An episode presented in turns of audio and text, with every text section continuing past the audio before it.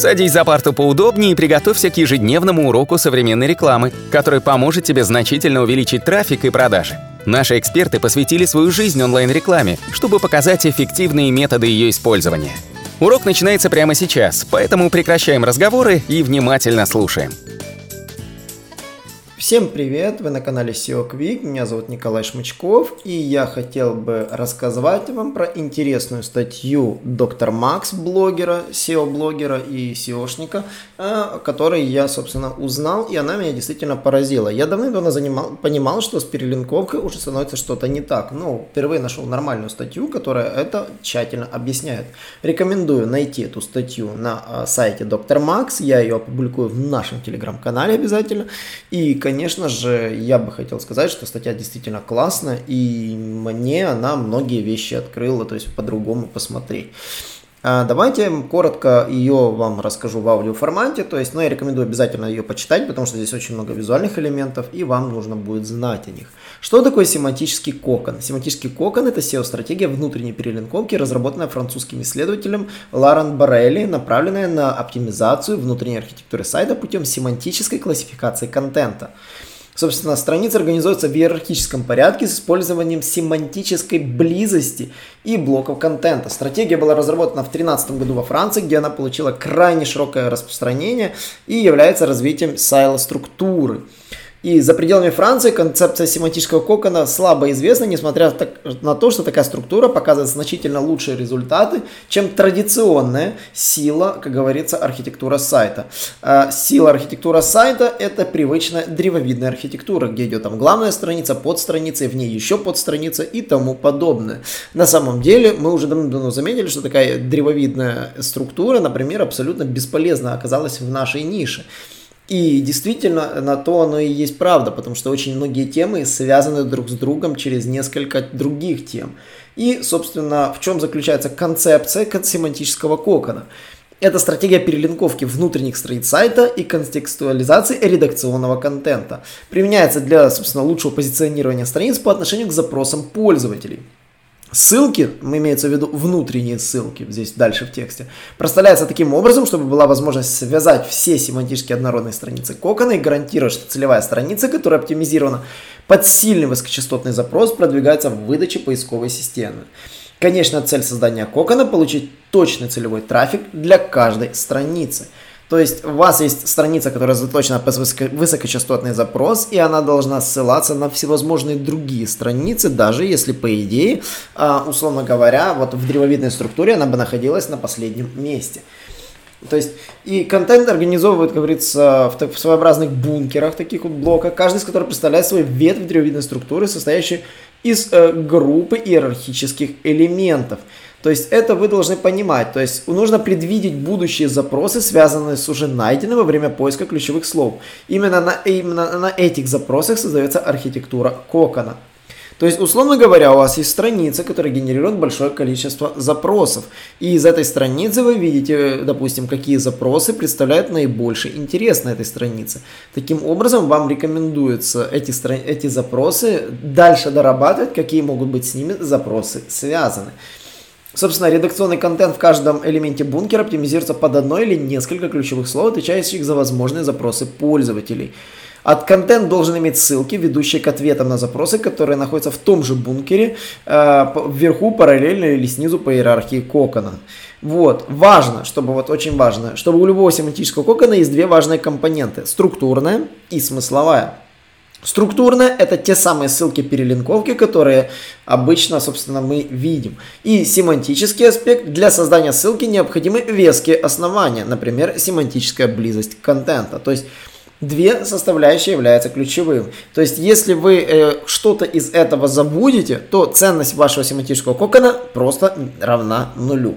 Объясню на пальцах. Условно говоря, если у вас есть статья банально там про SEO продвижения, и вы упоминаете отдельно где-то семантическое ядро, то мало, мало того, что вы должны сделать ссылочку на это семантическое ядро, вы должны в контенте подвести мысль, что одна из составляющих, допустим, SEO продвижения это семантическое ядро, хотя это по факту ну, разные темы, находящиеся, возможно, на разных частях, условно говоря, вашего кокона. Вот.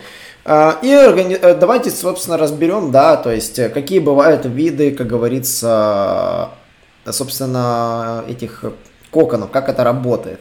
Вот, то есть поскольку разработка кокона осуществляется французами, то она действительно очень креативная, они все называют по-своему, то есть то есть у нас есть понятие матриархальной организации. То есть находится у нас есть целевая страница, которая называется мать. Контент материнской страницы тесно связан только с ВЧ-ключами. У каждой материнской страницы есть дочки, страницы более широко раскрывающие отдельные аспекты материнской страницы. Это очень важный вот момент в этом моменте, в, это, в этой фразе. Если обсуждать страницы второго уровня, то они между собой являются сестрами. Иногда страницы второго уровня называются смешанными страницами.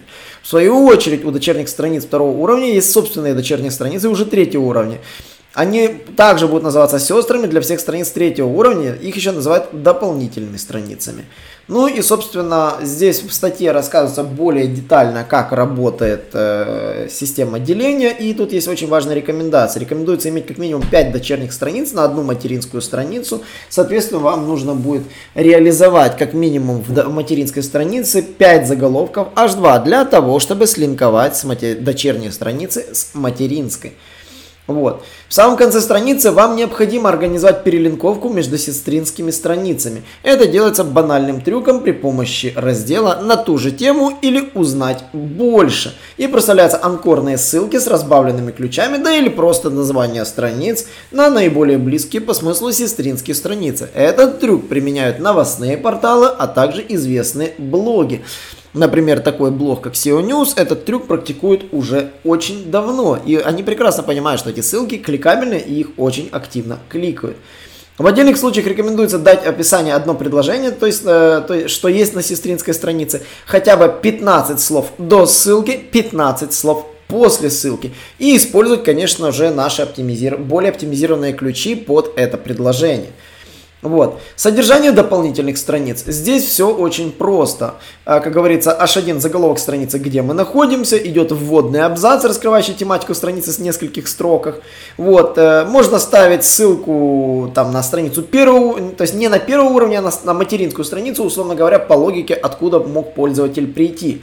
Это своеобразный, как говорится, трюк для того, чтобы, как упоминалось там-то, там-то, сослаться на предыдущий контент. Остальная часть контента пишется классически, разделяя его на части, структурируя, используя H2, H6, добавляются медиаматериалы, списки абзацы. Действительно, вот здесь все вот верно, мне вот очень нравится, это очень важно. Вот. И, конечно, качество контента, ключевое понятие, должно быть максимальным. Никаких копирайтеров каких-то сторонних найденных, пишите специалистами, то есть э, желательно э, старайтесь писать э, авторский контент, который имеет какую-то ценность, потому что написанный, сгенерированный копирайтерами мусор перелинковывать бесполезно, как я и говорил об этом выше. Вот. И, конечно же, вот я не буду более детально по статье проходиться, я рекомендую всем почитать. Тут есть еще такие очень интересные понятия. Это метамод, например, это французы, которые придумали. Это семантические сущности, состоящие из нескольких неразделимых лексик, слов, сигналов. Вот. То есть эти лексики в совокупности образуют сигнал, позволяющий Google оценить актуальность и соответствие контента определенной тематике. Использование лексик, рассчитанных на основе данных выдачи Google, позволяет создавать крайне релевантные страницы. Метамоты нужны для написания релевантного текста и расчета наиболее эффективных связей в семантическом коконе. Они не влияют на SEO, не являются фактором ранжирования, только позволяют э, максимально оптимизировать структуру перелинковки. То есть вы можете зайти на сайт kokon.se и прочитать там примеры. Ну и, собственно, э, как говорится, если посмотреть более детально по этой статье, можно, конечно же, узнать очень интересные моменты из заключения, то есть на что бы я обратил внимание. То есть э, среди рассчитанных лексик для ссылок нужно использовать три наиболее естественные, то есть это очень важно. Ссылки проставляются в одном абзаце вместе с лексиками. Используйте в абзаце не более трех-четырех предложений. Расстояние между ссылками и лексиками ограничено. Это максимум 15 слов по обе стороны ссылки. Ничто не мешает иметь две ссылки в одном абзаце. Для этого должны быть, э, они должны иметь одни и те же лексики. Точные анкоры в ссылке бесполезны при перелинковке семантического кокона. Учитывается только контекст, потому что частью которого должен являться сам анкор. Ссылка это обещание, что дано пользователю о содержании контекста. Пользователь должен четко понять, что находится по ту сторону ссылки. Учтите, вы должны смотивировать пользователя кликнуть. Ну и ссылка должна быть нацелена на конкретный абзац. Поэтому, если вы ссылаетесь на какой-то огромный контент, используйте ссылки на абзацы через банальные ссылки якори. Да, те самые, которые используют э, как бы на лендингах стабильно. Идентификатор создается с помощью атрибута ID для того тега, по которому нужно перейти. Например, на предыдущем подкасте я рассказывал про PageSpeed, там внутренние ссылки на VCRU ссылаются на отдельные абзацы, и это действительно очень удобно. Поэтому готовьте пользователя, чтобы он попадал сразу на нужные разделы вашего блога. И действительно, я хотел бы поблагодарить доктор Макс за отличную статью, и я рекомендую ее почитать, и, конечно же, буду всех рад вас видеть на наших вебинарах, и буду всех рад видеть в нашей телеграм-группе. Не забываем присоединяться, и, конечно же, подписывайтесь на наши подкасты, и до новых встреч! Наш урок закончился, а у тебя есть домашнее задание – применить полученные рекомендации для получения трафика и достижения успеха, о котором ты, несомненно, мечтал. Не забывай подписываться на наши аудиоподкасты и оценивать уроки. Также пиши комментарии и задавай множество вопросов, на которые ты обязательно получишь ответы. Увидимся в классе завтра с новыми современными рекомендациями.